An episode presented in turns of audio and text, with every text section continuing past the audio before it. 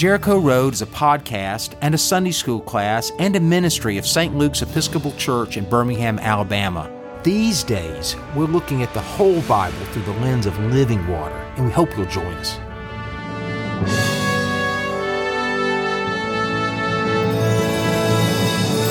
Hey, everybody, welcome back to season four of Jericho Road and a podcast that we're calling Living Water. I want to begin by saying something that I say to every third grader in our church. That is, the Bible is not just a book, but a library of books. In fact, the title means books written over a thousand years by a thousand different actors. And as such, I think we just don't access the library enough. Oh, we stick with a few stories that we know or a few verses while another thousand pages goes unread and unloved. So here we're going to use the backdrop of water or the lack of it to learn some new stories, find some new people and adventures with remarkable relevance and application for today. And in this episode, we're going to look at the capital city of Jerusalem. We know from the book of 2 Samuel that David made Jerusalem his capital city. What we might not know is that Jerusalem is a strange choice, on paper anyway. It has to do with location any Old Testament or Bronze Age city, and by Bronze Age, I mean from the time of Abraham, 2000 BC, to David, which is 1000 BC. Any Bronze Age city must have four necessary components to make it a good spot. You need food, you need defense, like a wall or a hill, you need trade, you need to be on a good road, and you need water. This makes Jerusalem a lousy choice for a capital city. It's way out of the way, so trade is tough. Higher hills are all around it, so it makes it hard to defend. And its water source, the Gihon Spring, is on the outside of the city wall, which makes it vulnerable to attack. And adding to all these problems, someone else already lived there, so David would have to fight to get it. These people were the Jebusites. The city was called Jebus at the time, and the land that they lived on, the Jebusites, had been promised to Moses by God as the quote, land flowing with milk and honey in the book of Exodus. But Joshua could not dislodge them from this hilltop fort, although he did defeat them in a coalition battle in Joshua chapter 10. So the book of Judges tells us in the very first chapter that they just sit on their hill smack in the middle of the tribe of Benjamin, unconquered for about 200 years. But along comes David, who, about a thousand years before Jesus' birth, attacks this city using the water source against them. More specifically, he exploits the water shaft leading from the Gihon into the fortified city. I'll read the passage to you. It's 2 Samuel chapter 5, beginning with the sixth verse. The king and his men marched to Jerusalem against the Jebusites, the inhabitants of the land, who said to David, You will not come in here, even the blind and the lame will turn you back, thinking, David cannot come in here. Nevertheless, David took the stronghold of Zion, which is now the city of David. David had said on that day, Whoever should strike down the Jebusites, let him get up the water shaft to attack the lame and the blind, whom David hates. Therefore it is said, quote, The blind and the lame shall not come into this house. Well, I'll stop here for a second and say all this blind and lame stuff sounds kind of harsh. I know war is ugly, but still. However, a very, very good theory has been proposed that helps. Canaanites would use this, this phrase, the blind and the lame, as a battle oath. Specifically, they would line their soldiers up before blind and lame people to warn what would happen to them should they fail in their mission. So it's been suggested that this was a taunt even perhaps putting the blind and the lame on the city wall and inviting David's scorn. Anyway, it shouldn't be a distraction. David's army used the water shaft to take the city and finish what Joshua started. And why is this important? Well, because 300 years later, King Hezekiah of Judah, with Jerusalem as his capital city, faced the same problem. We're going to go to a different place in our library now. This is the year 701 BC, and Jerusalem is in the crosshairs of the mightiest army on earth. Knowing the water source was exposed, Hezekiah's team had to dig a 533 meter tunnel that connected the Gihon spring with the pool of Siloam, which is within the city walls, and protect the water source and the clock was ticking, and the men ingeniously dug in a zigzag pattern in order to meet. If they had gone in a straight line, they might have missed each other, so they dug zig and zag and zig and zag until they meet in the middle, and as my friend Edan puts it, if this tunnel is not completed and the Assyrians destroy them, completely destroy them as they did the kingdom of Israel before, the Bible stops here. If this tunnel is not completed, there's no Jesus, no John the Baptist, no disciples. The dream is over. And while Hezekiah is protecting the water, he's also trying his hand at diplomacy and tribute. According to 2 Kings chapter 18, when the Assyrian army was besieging nearby Lachish, Hezekiah offered a cash buyout of 300 talents of silver and 30 talents of gold. Now, words like talents don't mean anything to us moderns. We just figure that's Bible money. It's a vast sum. A talent is 3,600 shekels. It was so much money that they stripped the gold off the doors of the temple to pay it. And still the Assyrians came. And in an effort to demoralize the city, their field commander taunted them in their own language, saying in effect, Do not believe Hezekiah and do not believe Yahweh. There has been no foreign God able to stand before me. A contemporary prophet, Micah, would write this in the fifth chapter and the sixth verse, which is an absolute opposite of the field commander's taunt. Micah 5, verse 6 With what shall I come before the Lord and bow myself before God on high? Shall I come before him with burnt offerings and calves a year old? Will the Lord be pleased with thousands of rams, with ten thousand rivers of oil? Should I give my firstborn for my transgression, the fruit of my body for the sin of my soul? He has told you, O mortal, what is good. And what does the Lord require of you? But to do justice, and to love kindness, and to walk humbly with your God. The prophet's words meet the mightiest army on earth with kindness and humility and love. This is a different kind of country under a different kind of king. Well, we can find out what happened in the book of Second Kings in the 19th chapter. Verse 35, we're told this that very night, the angel of the Lord sat down and struck down 185,000 in the camp of the Assyrians. And when morning dawned, they were all dead bodies. Then King Sennacherib of Assyria left, went home, and lived at Nineveh. And he was worshipping in the house of his god Nisroch. His sons Adramelech and Sharezer killed him with the sword, and they escaped into the land of Ararat. And his son Esarhaddon succeeded him. So things didn't go very well for Sennacherib. He lost his army, and then he lost his life. But there is more to the story than just military strategy, because there's more to the Gihon than just military strategy. It was not merely the water source, but it was also very political. And to learn this story, we need to go back to David and the original capture of the city. In the first chapter of the first book of Kings, First Kings, King David has a problem, a big problem.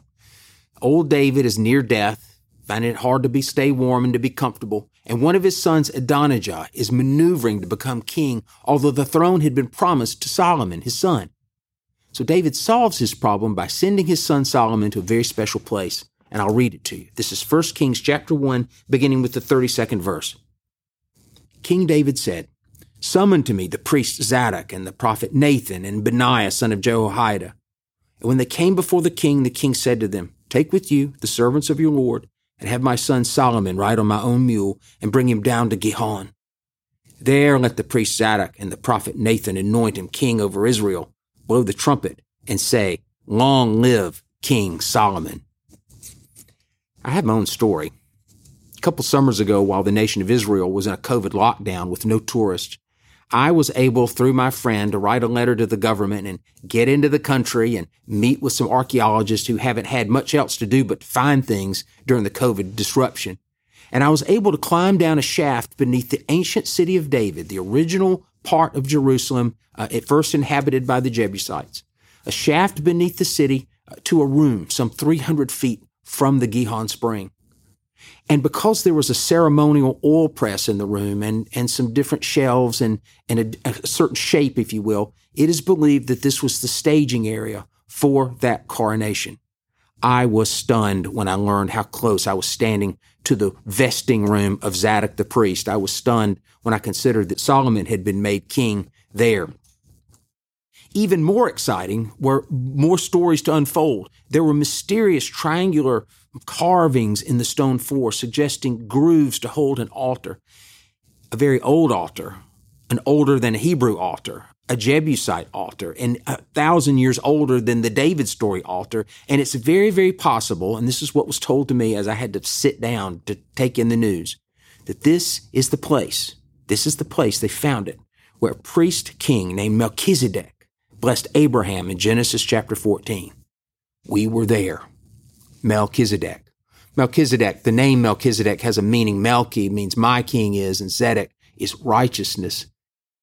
The name Zedek may well have been the dynastic name for the rulers before David, because in the period of Joshua, the coalition general king was named Adonizedek, which is my Lord is righteousness. But the writer of Hebrews would suggest even more.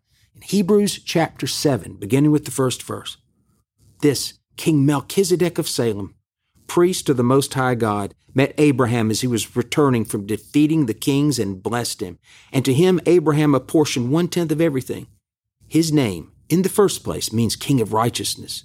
Next, he is also King of Salem, that is, King of Peace. Without father, without mother, without genealogy, having neither beginning days nor end of life, but resembling the Son of God, he remains a priest forever. For the writer of Hebrews, uh, this very thoughtful idea is that Jesus is our high priest, but could not be a priest in the, in the Aaronic line because he was descended from the throne of David. So his priesthood comes from Melchizedek, which the writer believes was a visit from God and a, a, maybe a heavenly visitation of some sort. And Jesus traced his priesthood now to this event happening in Genesis 14. Well, I think David did the same thing. This blessing of Solomon happened uh, 1,000 years after Melchizedek's blessing of Abraham, and it could answer a big question. It answers the question why Jerusalem, a city that is hard to defend with no water outside except outside of its walls. Well, the answer is political theater. David needed his own Davidic monarchy, his own line to connect back to Melchizedek, just as he needed a city that connects back to Melchizedek. We have our own example at home. Washington, D.C. was originally a malarial swamp, but it connected both the northern states and the southern states. Jerusalem was a new and neutral capital city with roots to Abraham's own blessing. Which brings us to other political theater in our the library that we call the Bible. There's plenty of political theater in the story of Jesus. The first three Gospels remember a triumphal procession on the last Sunday of Jesus' life. The Mount of Olives is very steep and it's hard to walk, and yet Jesus rode a donkey, which is something hard to do, in order to reenact what conquering heroes like the Maccabees, the priest, a king warriors, uh, did a century and a half before. You might remember the story. Uh, they rode a donkey into town and cleansed the temple. So that's how we celebrate Hanukkah today, uh, a restoration of the temple to something holy and beautiful. Jesus rode on the foal of a donkey into the temple on the last Sunday of his life and overturned the money changers and quoting Jeremiah chapter 7 verse 11, my house has become a den of robbers. And that phrase den of robbers is familiar to us, but it's actually better translated cave of outlaws. This land down by the Dead Sea, a cave where, where you could get hurt down there, where people living outside the law lived down there, where bad men lived in bad places with no water. No, it was all more political theater. And that's the first three gospels. As Jesus attacks the temple, doesn't cleanse the temple, but attacks the temple, calls it something ugly. The crowds will turn on him, and he becomes the Passover lamb. Well, John's gospel is different, uh, but it also has political theater in it. John, if, if the first three gospels center on the Passover, John's centers on another festival, Sukkot, which was the fall festival with an emphasis on water. Think of the stories that you know. In John chapter 5, Jesus heals a lame man beside water. In John chapter 9, he heals a blind man beside water. The pool of Siloam, the same water that saved the city some 700 years before. This healing of the blind man is, in fact, a remarkable story. It's the only story in any of the Gospels where someone is afflicted by birth. A, a scene so disturbing to Jesus' friends that they ask a question that is eternal. Who caused this? His sin or his parents' sin? They simply wanted some assurance, some some cause and effect for suffering and sin. They wanted an explanation for why bad happens in this world. So the man was blind from birth, but how they wanted to know and why. At home, I like to say that God can only speak to us in times of quiet and in times of pain, and we're rarely quiet. So instead of leading them through a formula or a theology lesson, Jesus simply reminds them that suffering is another opportunity to witness God's compassion and God's grace. As I've said at more than one funeral, in times of our own pain, God's own heart is the first to break. So he touches the man in the most intimate way spit and mud. Saliva believed to be antiseptic in their world, of course, but I like to think this was more elemental water from God's own mouth, and then to be washed in that old pool that reminded them of daily grace. This too is political theater, as Jesus reverses what David began healing the lame and healing the blind and not cursing them. Jesus is a new kind of king. Which leaves us with a question How do we find the time to trust God? How do we let go and trust God? Thanks, everybody. We'll see you next time. We hope you've been enjoying this season of Jericho Road as Rich helps us explore the world of the Bible through the lens of living water. If you're interested in finding more ways to catch these lessons, as well as other lessons from Rich and our other clergy members here at St. Luke's, be sure to follow us on Facebook and YouTube at St. Luke's Episcopal Church, Birmingham. There you will find daily and weekly prayers and lessons, as well as live recordings of our Sunday worship services and these very Jericho Road podcasts.